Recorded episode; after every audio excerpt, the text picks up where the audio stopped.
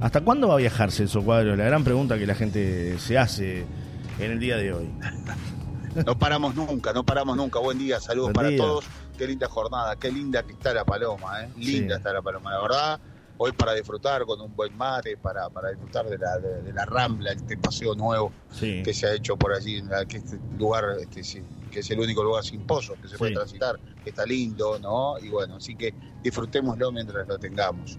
Esto es emoción. Pues un aporte, pero bueno, uno dirá, no sea negativo. No, no es negativo, porque si anduve por allá, por el fondo, yendo a buscar a Gerardo Martínez, la verdad que este, fui en zancos, ¿no? Pero bueno.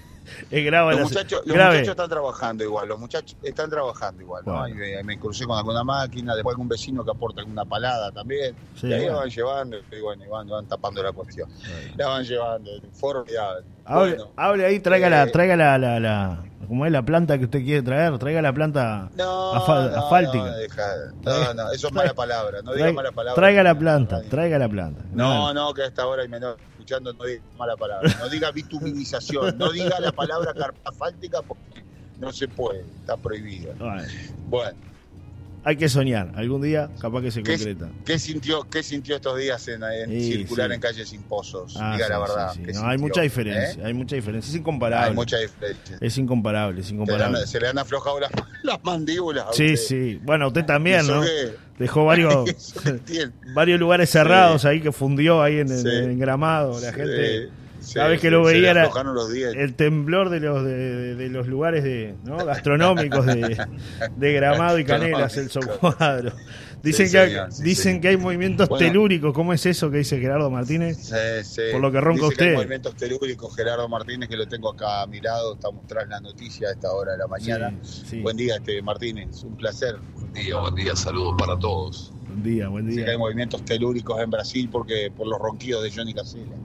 Sí, este, me estuvieron comentando que durmieron en camas separadas. Sí, señor. Ah, tampoco vamos a dormir camas, camas juntas. Gente grande.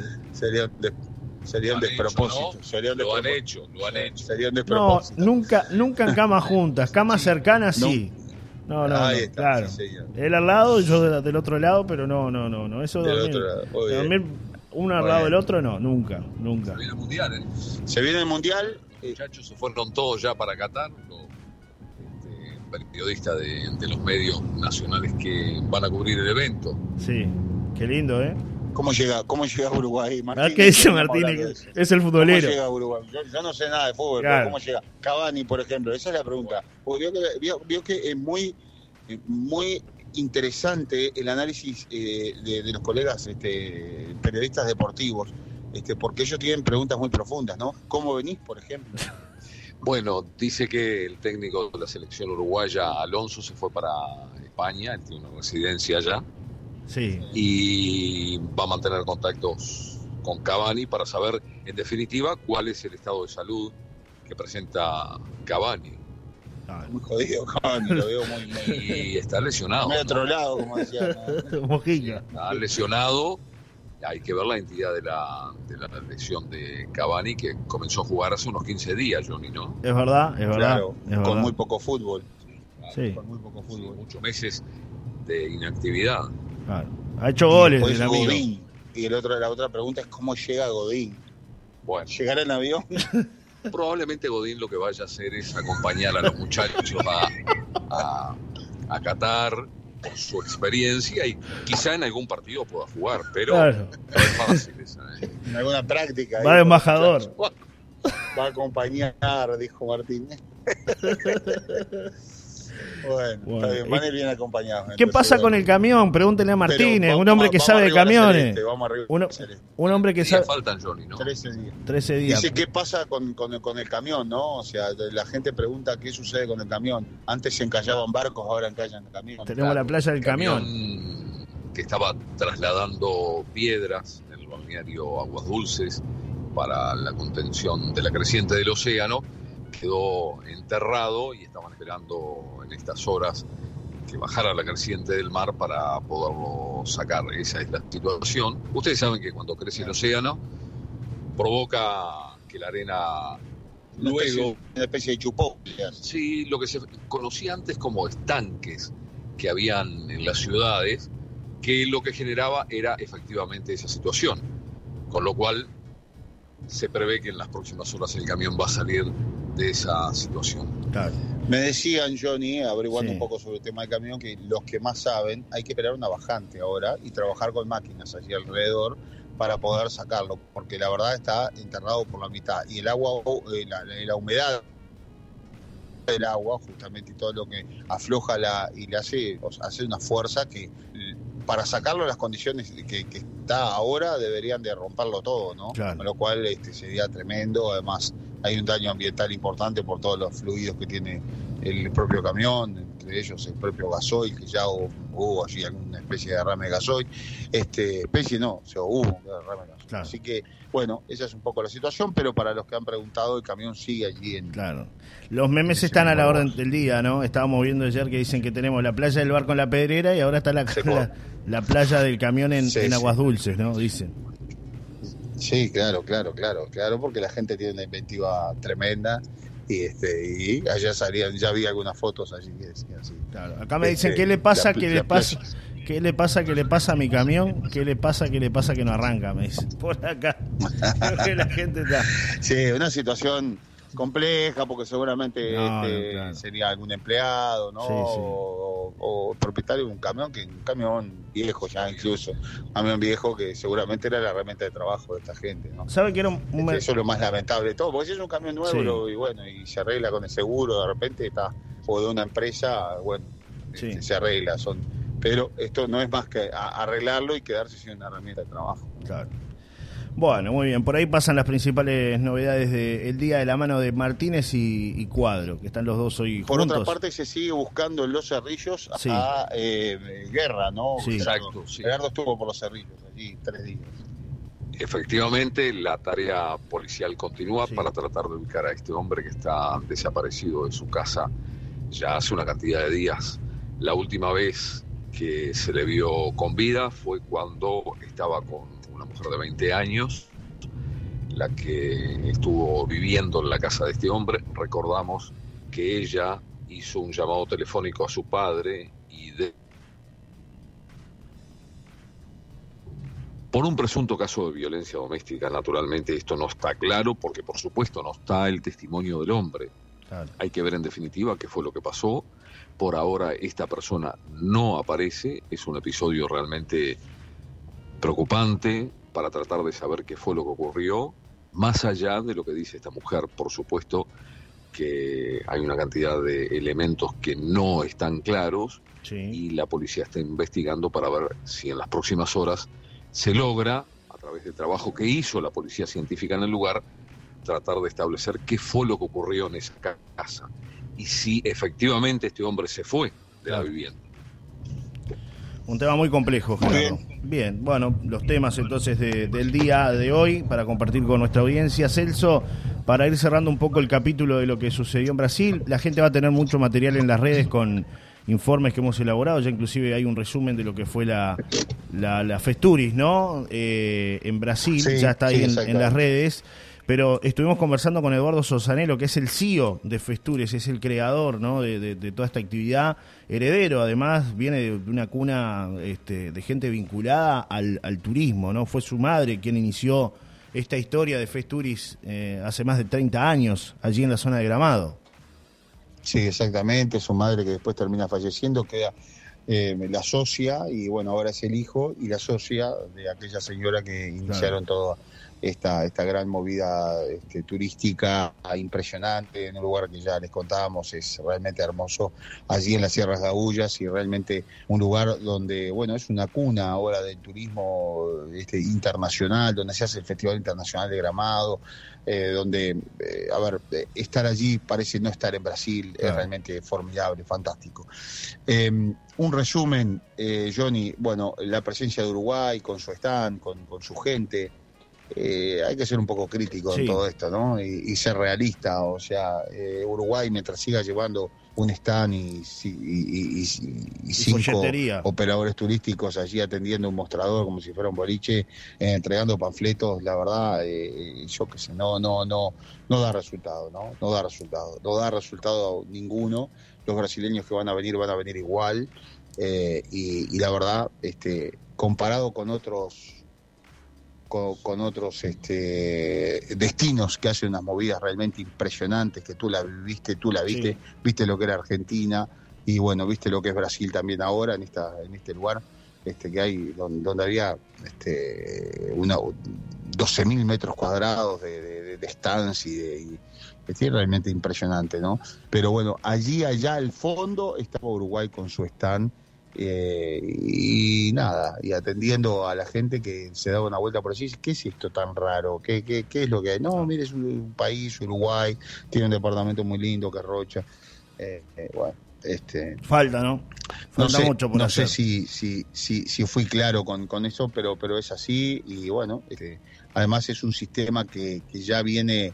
Este, se viene desmoronando porque en realidad las personas ahora ya que viajan como lo hicimos nosotros, por ejemplo, no, este, no van a la feria de turismo a buscar opciones de, de, paseo, o si van, van porque hay una movida tremenda o porque les regalan algo.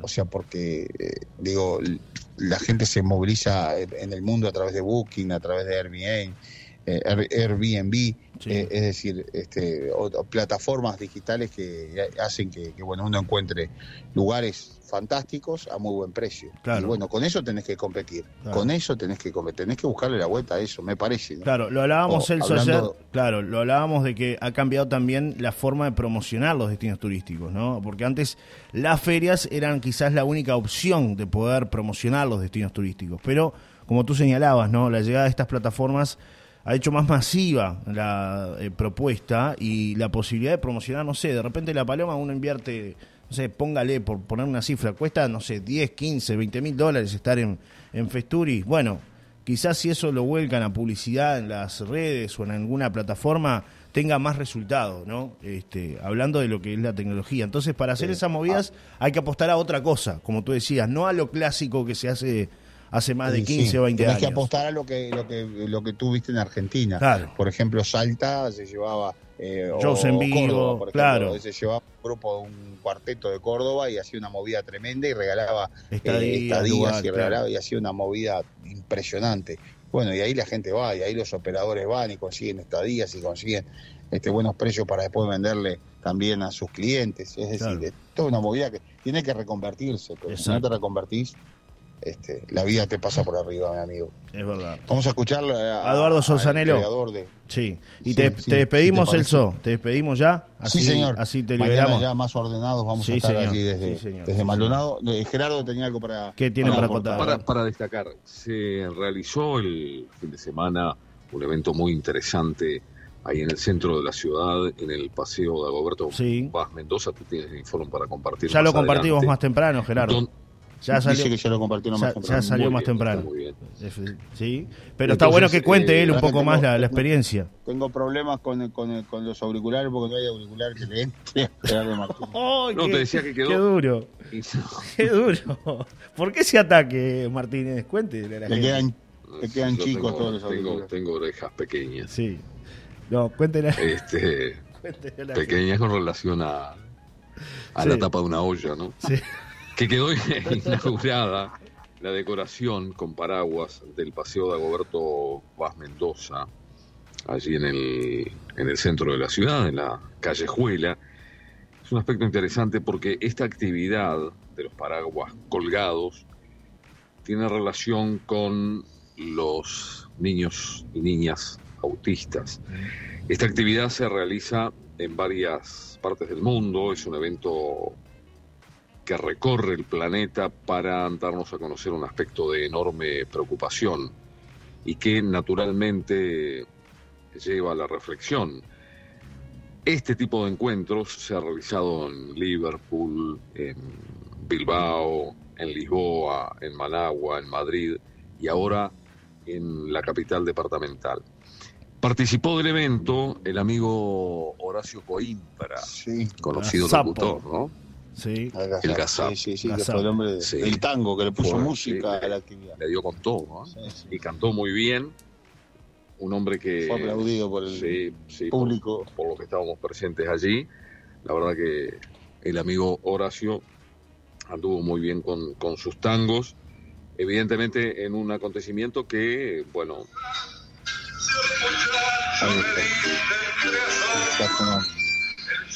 El cigarrillo. Ahí está el gazapo cantando. Ahí está, está cantando, sí, no, no, sale bien claro. Extraordinario. ¿Se escucha? Se escucha, se escucha. Suena bien, ¿eh? No canta bien. ¿eh? Un rochense más que... Que triunfa. Que triunfa, exactamente. Bueno, muy bien. Bueno, el amigo Coimbra, la verdad, cantando muy bien. Lo dejó deslumbrado. Después hubo un baile allí en la plaza, ¿no? En el centro de la ciudad. Con, tango. la gente bailando tango. Qué bueno, qué bueno. Vamos cerrando por aquí. Bueno, algo distinto, ¿no? Un abrazo para ustedes. Algo distinto, exactamente. Un abrazo, saludos. Saludos por ahí. ¿eh? Nos vamos con el gazapo cantando. Vaya, vaya.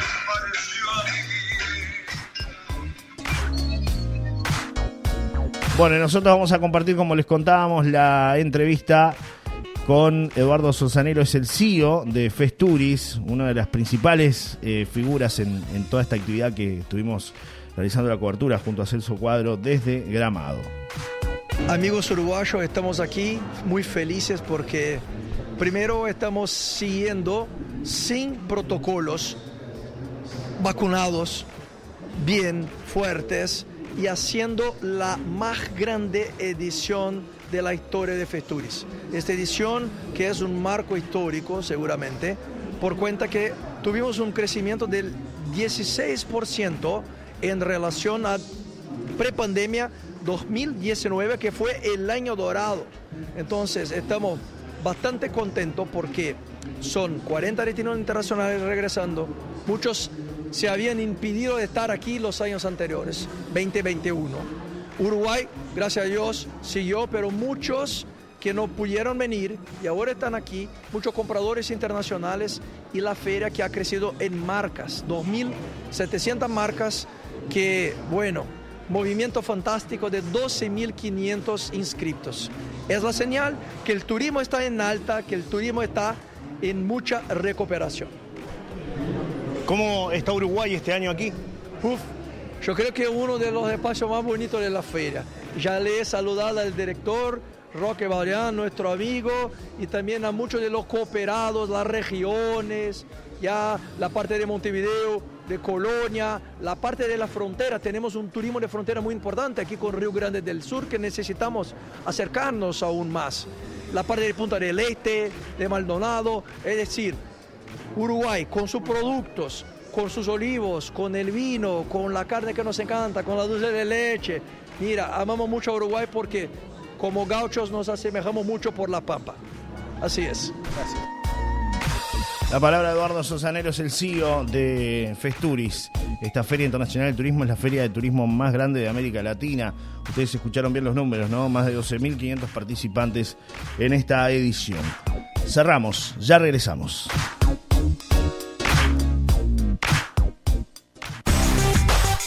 Presentó este espacio en Solar y Radio.